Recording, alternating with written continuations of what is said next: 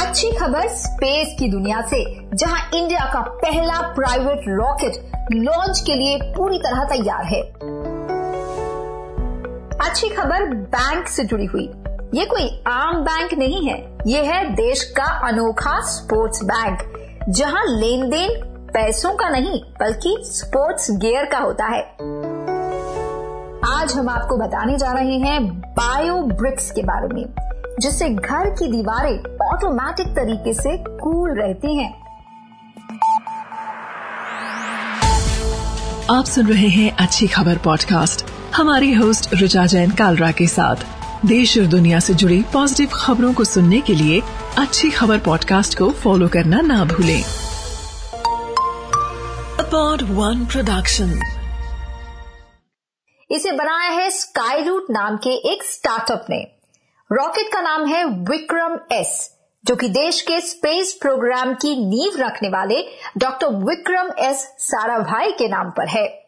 ये अपने आप में काफ़ी मायने रखता है, क्योंकि दुनिया भर में ऐसी मुट्ठी भर कंपनियाँ ही हैं, जो प्राइवेट स्पेस सेक्टर में अपनी धाक जमाए हुए हैं, और अब इंडिया भी इस लिस्ट में शामिल हो गया है। आपको बता दें कि यूएस की स्पेस एक्स इस मामले में नंबर एक पर है। स्काई रूट एक हैदराबाद बेस्ड इंडियन स्टार्टअप है, जिसके पीछे है इसरो में काम कर चुके साइंटिस्ट पवन कुमार चंदना और नगा भारत डाका। ये दोनों स्पेस साइंटिस्ट हैं। इनकी स्काई रूट को बनाने की कहानी भी दिलचस्प है। 2017 में इन्हें इसरो में काम करते वक्त इस बात की भनक लगी कि सरकार जल्द ही प्राइवेट सेक्टर के लिए अपने दरवाजे खोलने जा रही है। तभी इन्होंने मन बना लिया और इसरो से रिजाइन कर खुद का स्टार्टअप शुरू किया। साल 2020 में सरकार ने स्पेस एक्टिविटीज़ बिल को पार्लियामेंट में पास कर दिया। इस बिल के ज़रिए इंडिया के प्राइवेट सेक्टर की स्पेस पार्टिसिपेशन को रेगुलेट और प्रमोट किया जा रहा है।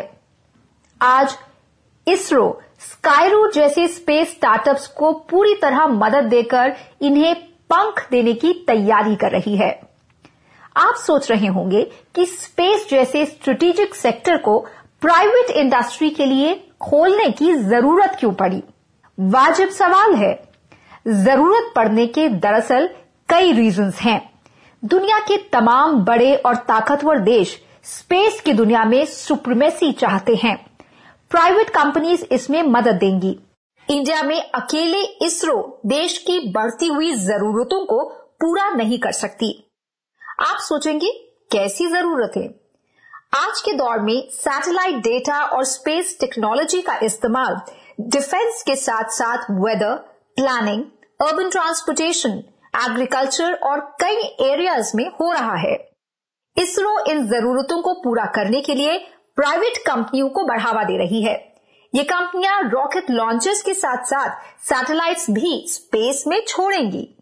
कमर्शियल तौर पर सैटेलाइट ले जाने पर भारत को फॉरेन करेंसी मिलती है। भारत कई सालों से अन्य देशों की सैटेलाइट्स को लॉन्च करता रहा है और इसमें इसरो ने महारत हासिल की है।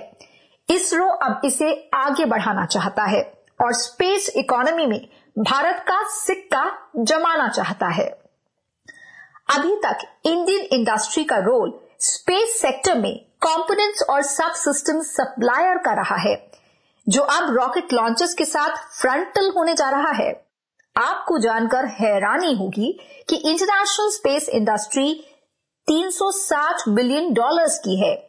और भारतीय इंडस्ट्री की भागीदारी इसमें सिर्फ़ तीन फ़ीसदी है। तो यहाँ स्टार्टअप्स के लिए आगे बढ़ने के बहुत मौके हैं। स्काई रूट की ही बात करें तो इसे 68 यानी अड़सठ मिलियन डॉलर्स की फंडिंग मिली है और ये देश के सबसे अच्छे फंडेड स्टार्टअप्स में से एक है। स्पेस की दुनिया में इंडिया का सितारा बुलंद हो रहा है। जी हाँ balls boots jerseys sticks shuttlecocks hockey और बैडमिंटन रैकेट से लेकर क्रिकेट किट तक सब स्पोर्ट्स बैंक में है, बिल्कुल मुफ़्त। यहाँ इस्तेमाल की बस एक शर्त है, सारा सामान खेलने के बाद वापस करना होगा। तो कहाँ खुला है ये स्पोर्ट्स बैंक आप ज़रूर जानना चाहेंगे, लेकिन पहले सुनिए इस खिलाड़ी को जिन्हें यहाँ से मदद मिली है। ये स्पोर्ट्स बैंक पहल है आदिवासी राज्य झारखंड की। गुमला के जिला प्रशासन ने खोला है ये स्पोर्ट्स बैंक। ये स्पोर्ट्स बैंक खेलों को बढ़ावा देने के लिए एक अच्छी पहल है।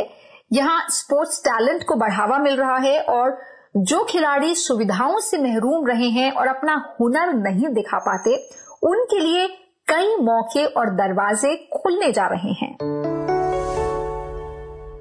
ये नॉर्मल ईटों के मुकाबले हमारे एनवायरमेंट के लिए भी काफ़ी बेहतर हैं।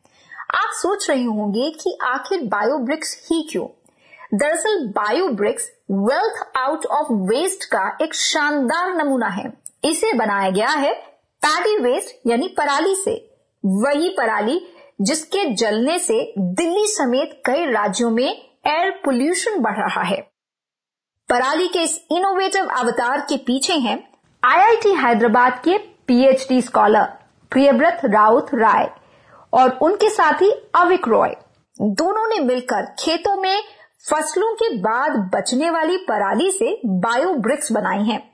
इन बायो ब्रिक्स को बिल्डिंग मटेरियल के तौर पर भी इस्तेमाल किया जा सकता है इतना ही नहीं, इन ब्रिक्स का इस्तेमाल कर आईआईटी हैदराबाद के कैंपस में एक गार्ड रूम भी बनाया गया है, जो देखने में खूबसूरत तो है ही साथ ही गार्ड्स के लिए धूप से बचने का एक बहुत अच्छा तरीका है।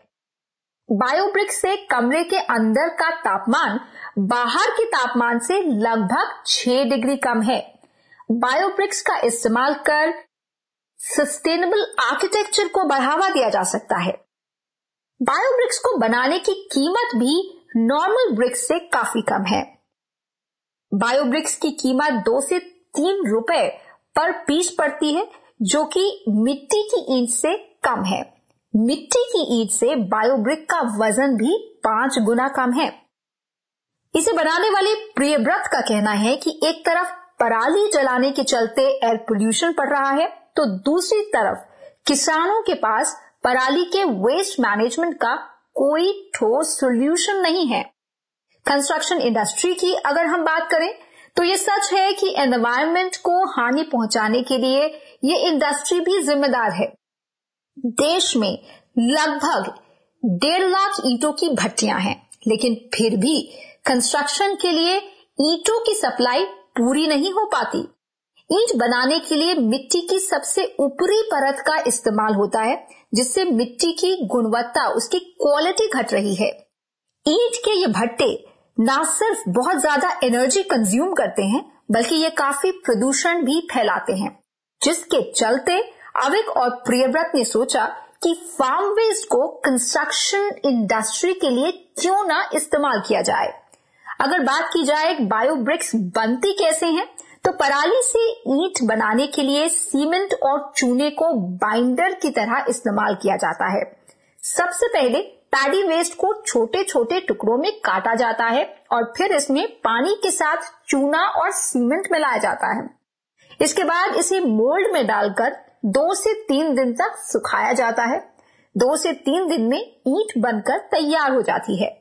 ये टेक्नोलॉजी न सिर्फ़ कंस्ट्रक्शन इंडस्ट्री में मिट्टी की ईंटों का एक सस्टेनेबल विकल्प है, बल्कि किसानों के लिए अतिरिक्त आय का भी ज़रिया हो सकती है। अगर किसानों को पराली जलाने की ज़रूरत न पड़े, बल्कि इसके बदले उन्हें दाम मिले तो वो इसे बेचना पसंद करेंगे, जिससे एयर पोल्यूशन भी नहीं होगा। बायोब्रिक्स बनाना बहुत ही आसान तो है ही, साथ ही किफायती भी है। किसान खुद इसे अपने खेतों में भी बना सकते हैं और आगे सप्लाई कर सकते हैं। गाँवों और छोटे शहरों में छोटे हाउसिंग मॉडल और किफायती बिल्डिंग्स के लिए बायोब्रिक्स एक अच्छा और सस्टेनेबल रॉ मटेरियल है। तो आपको हमारी ये खबरें कैसी लगी, हमें ज़रूर बताएँ। ऐसी अच्छी खबरों के लिए सुनते रहिए अच्छी खबर पॉडकास्ट रिचा जैन कालरा के साथ। ऐसी ही अच्छी पॉजिटिव और इंस्पायरिंग खबरों के लिए फॉलो करें अपनी होस्ट रिचा जैन कालरा को ट्विटर पर।